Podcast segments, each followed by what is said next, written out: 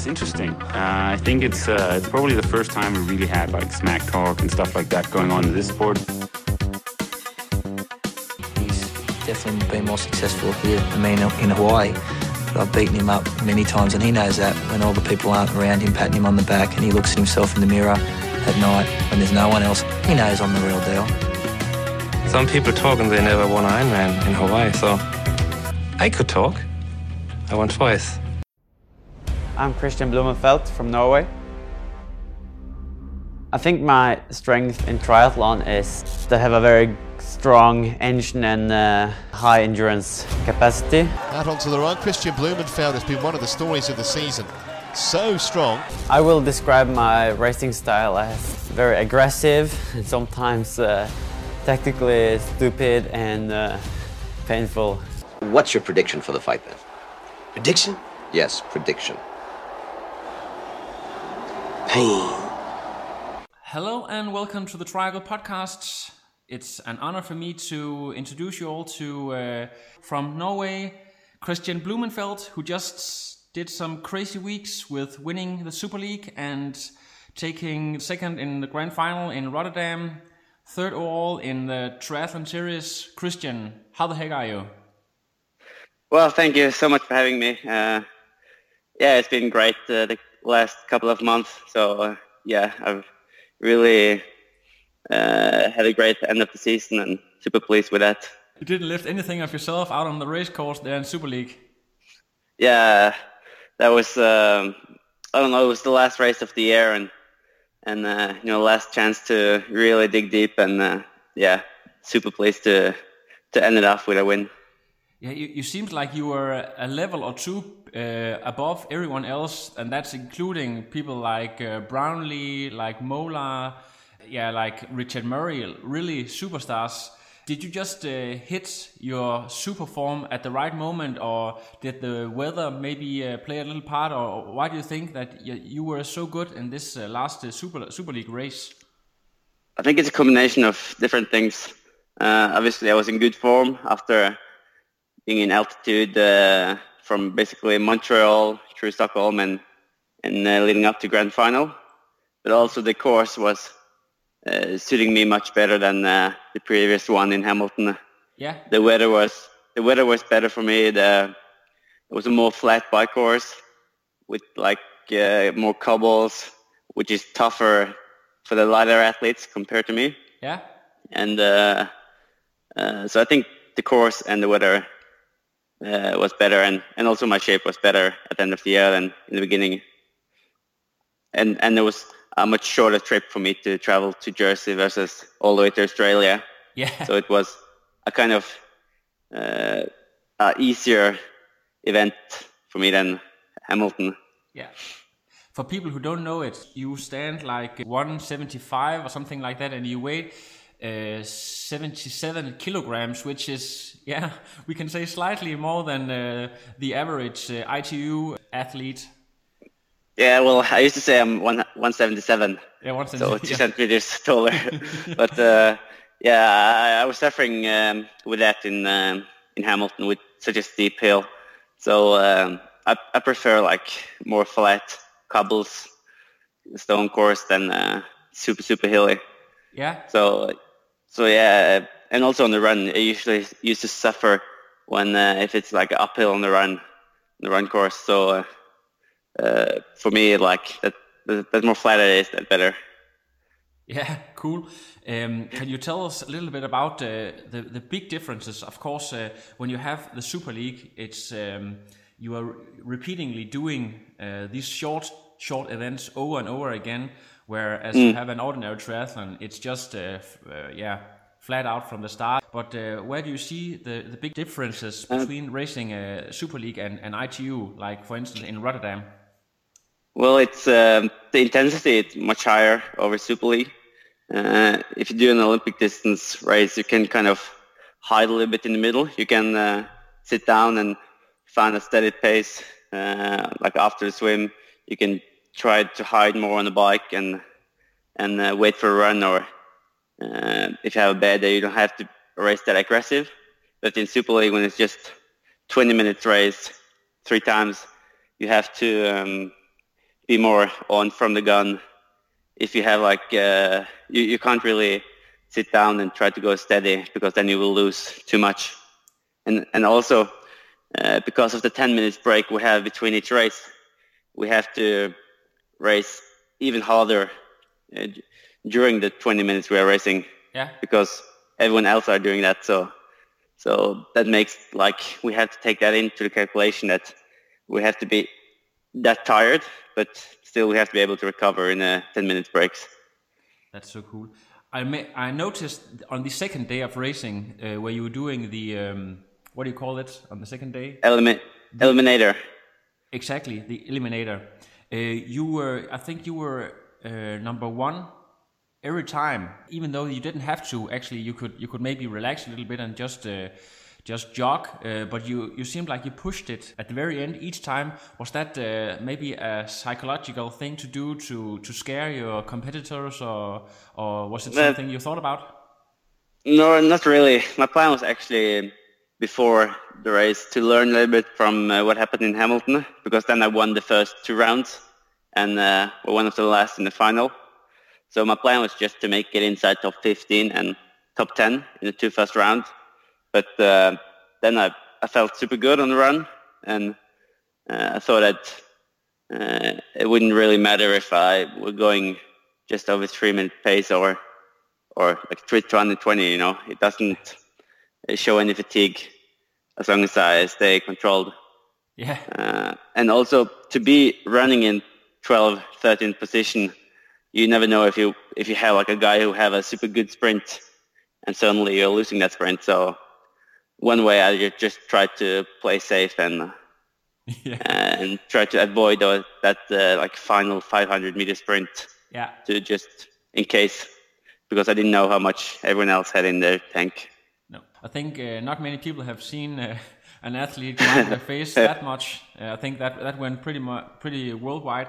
So, uh, talking about this, um, did you uh, experience after winning Super League and after doing so well in the grand final, uh, having a, a, third overall in the in the series, any particular media attention from from your home country Norway, or is is it still all about tennis and football players, or, or what? I'm Norway.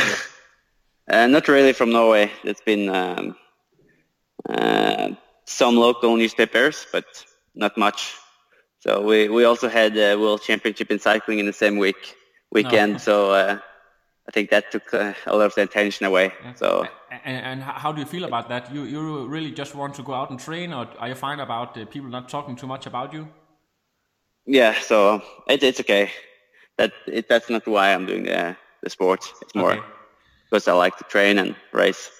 There's no uh, triathlon magazines or any uh, podcasts from New Zealand or stuff like that who has been uh, trying to get into contact with you. No, not after Super League. So. Ah.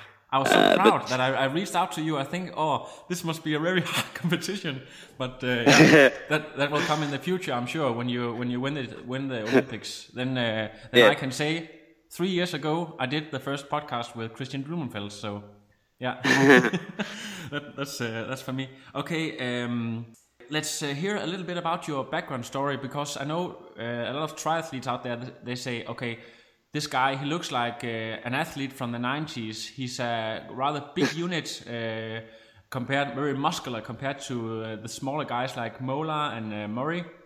So, mm. what's, what's your background story? How did you get into triathlon in the first place? I'm actually coming from swimming. So, I used to be a swimmer from a young age. Okay. But uh, I've, I've never been able to uh, develop my skills there, really. So, even as a swimmer trying to compete in the nationals in swimming, I was running better. So when I show up at the running races, I usually won like um, in my age. But when I was swimming, I was like one of the last. So uh, after a few years, my swim coach told me to to give triathlon a try or, or something different because yeah. he thought that I would never be like a very successful successful swimmer, but maybe I had a chance in, something else. So uh, he he like he gave me a list of different races, triathlon races that he thought I I should um, try, and I picked one of them, and that was in 2008. and a few months later, uh, a guy in the federation wanted to start up a new youth national team. So I was like one of four at that time who uh, who were doing triathlon at that time in my age, and I, I was from the beginning a part of the youth national team. And since then, uh, the federation has grown, and we've been more more and more athletes. So now we have like a youth, junior, and senior team. Yeah.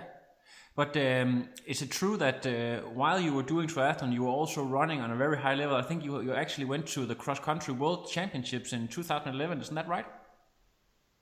Uh, I did um, in 2011. We did some running races. So I did the national uh, track and field and Nordic track and field on 5K and um, national Nordic and European championship in cross country for junior. Yeah. So I raced well in all of them except the uh, European Championship. Okay, so so uh, what kind of uh, okay maybe cross country it's it's hard to compare times, but but how did you yeah. place compared to uh, to people in your age? Uh, in cross country, I won it and got second in the Nordic Championship. Yeah. And on track and field, I got second and fourth on track, I think. Okay, thank. Did so, you all did you raise people like uh, Schilling and uh, Andreas Lund from Denmark back then, or didn't you know those guys back then? I didn't know Schilling back then. That was like six okay. years ago. Okay. So, uh, but I knew about like some younger Danish athletes. Yeah.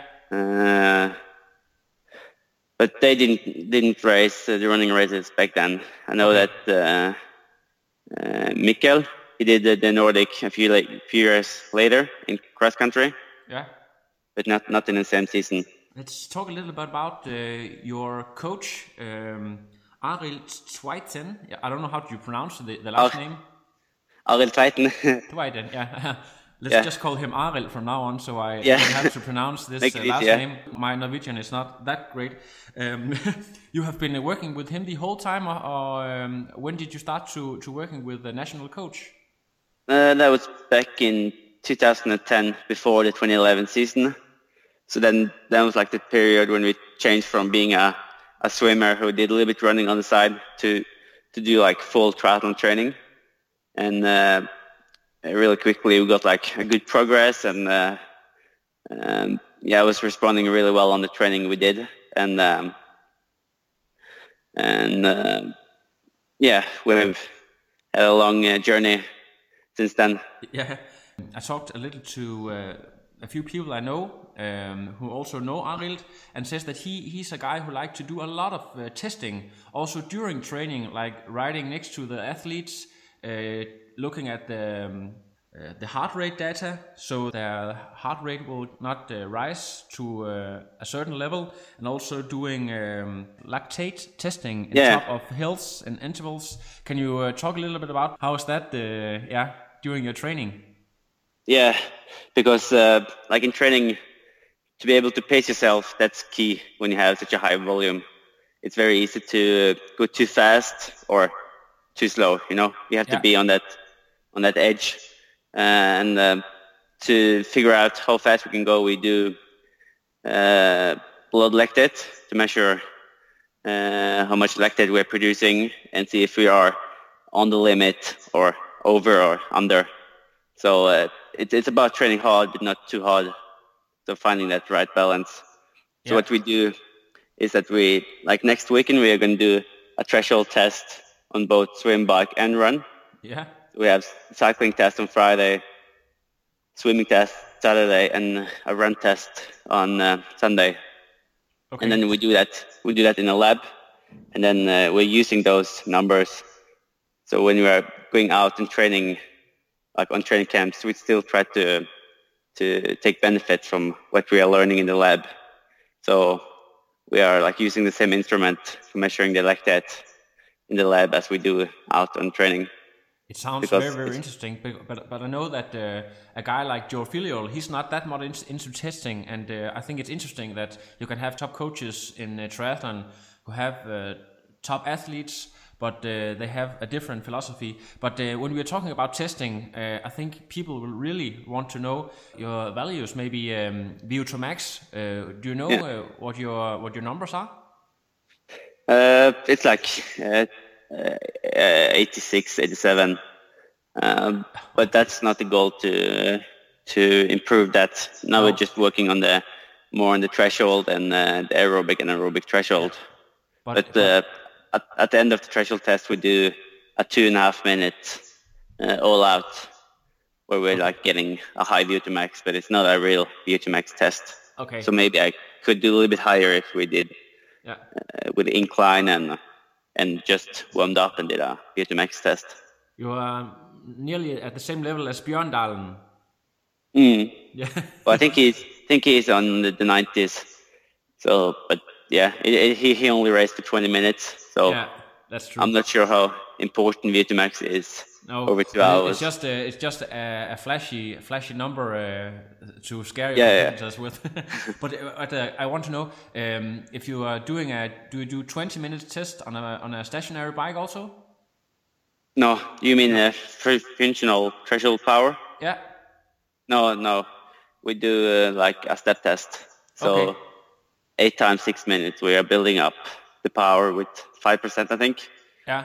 So, so How, how long can you uh, can you uh, push? How how many uh, watts can you push before you break?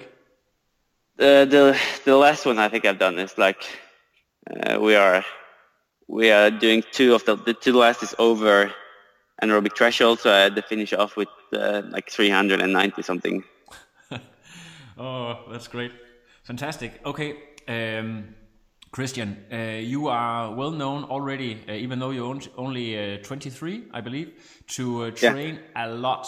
You have been, uh, of course, an athlete for many years, but you train a lot, and I hear numbers like up to eight hours a day. Uh, can you tell us about um, a typical training day in the life of Christian Blummenfelt, training day uh, slash uh, training week? Uh, what does Yeah. that look like for you?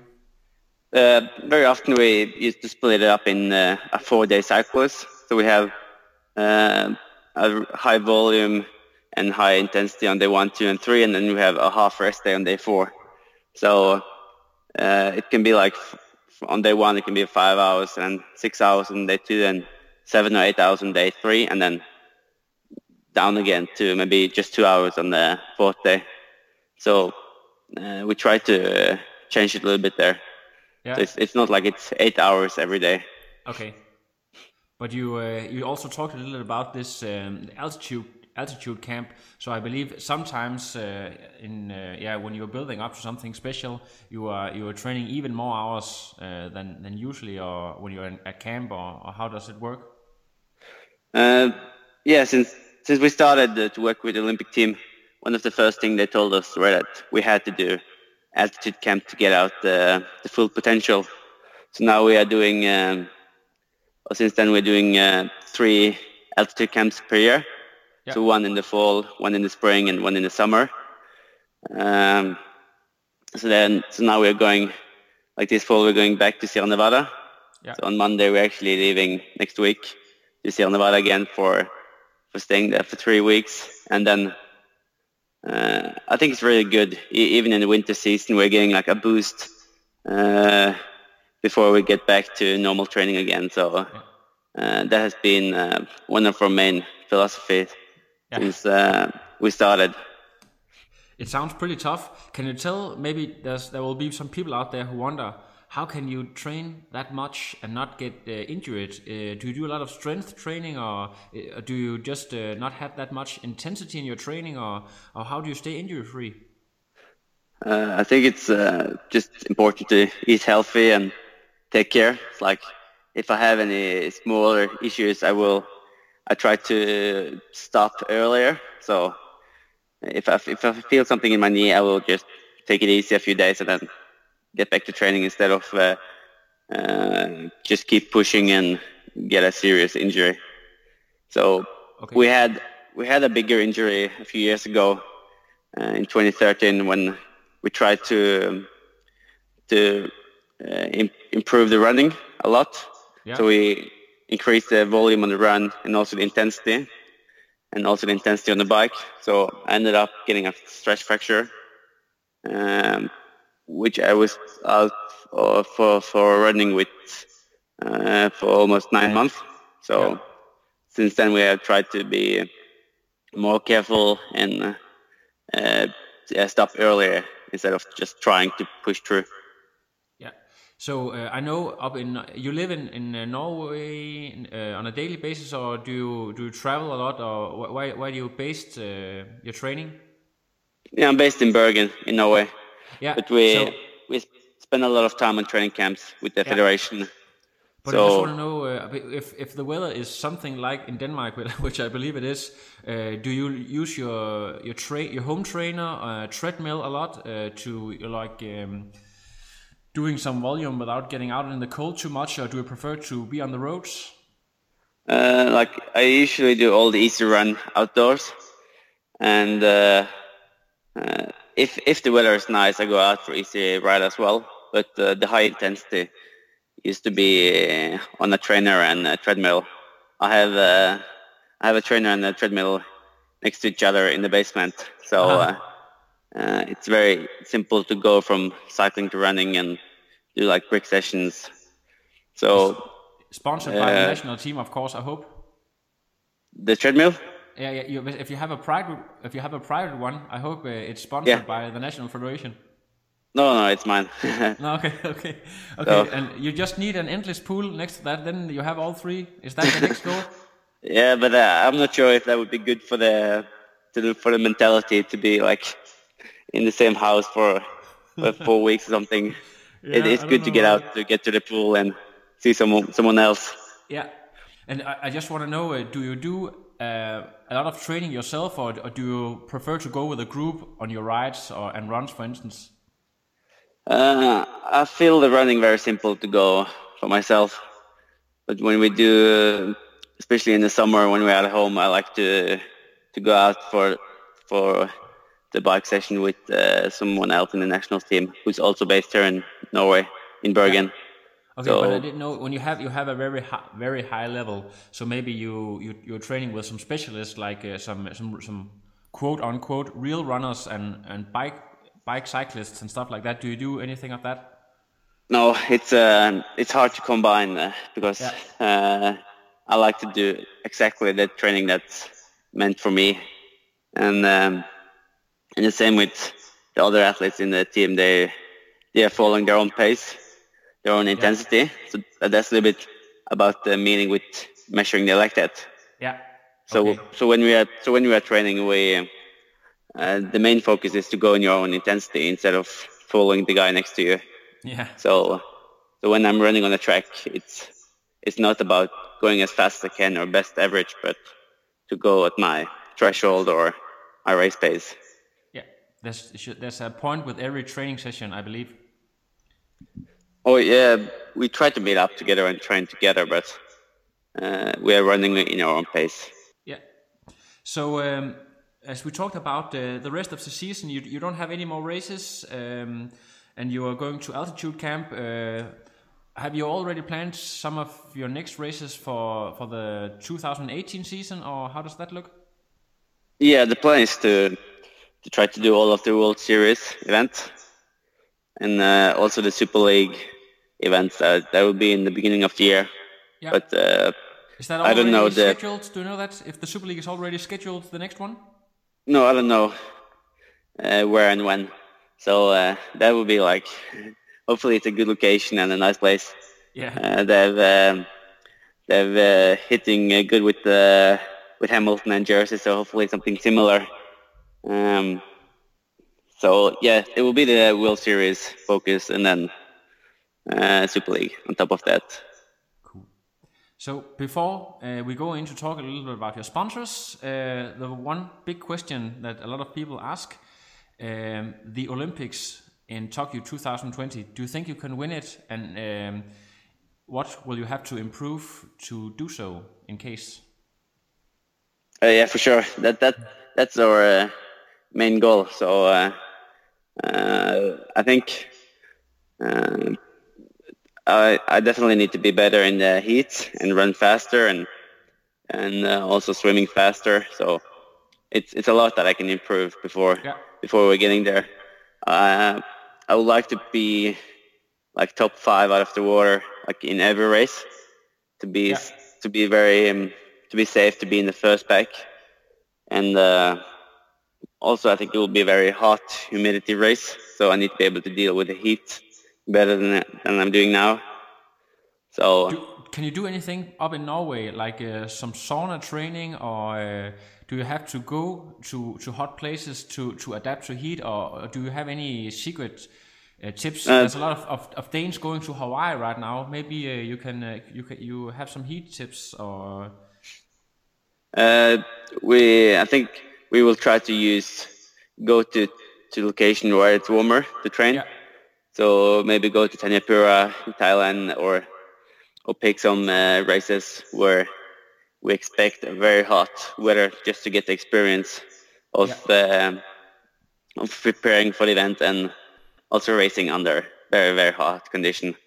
So uh, at the moment we don't have we don't have uh, a heat heat room or training center where we can do heat training, but uh, I think uh, we will get before uh, Tokyo.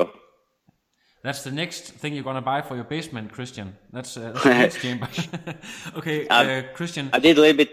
I did a little bit very very simple this winter just before uh, Abu Dhabi. We used like uh, a heat oven and and uh, and make like close the window so it was really really warm. But Close the fan, close the window. No heat. no Yeah. heat. Fantastic. I put on the heat. I put on the heat. Yeah. Uh, Christian, uh, you ha- you have now uh, two minutes to uh, mention sponsors or any anyone else who uh, will have some uh, free podcast slash radio time. Yeah, I will have to thank my car sponsor Dacia for the good support and also uh, all the federation sponsor and my bike sponsor Trek. Uh, so yeah, I, I get a lot of support from the federation and the sponsors there. Yeah, they they are obviously doing a great job, and um I want to say thank you for taking your time to talk with us here on the podcast. Congratulations with a fantastic season, and uh, hopefully you will be even better next season. So, Christian, thank you. Thank you so Yeah, thank you so you. much for having me. Yeah, no problem. No, I am done. Another. But now it's I'm done. I have no power.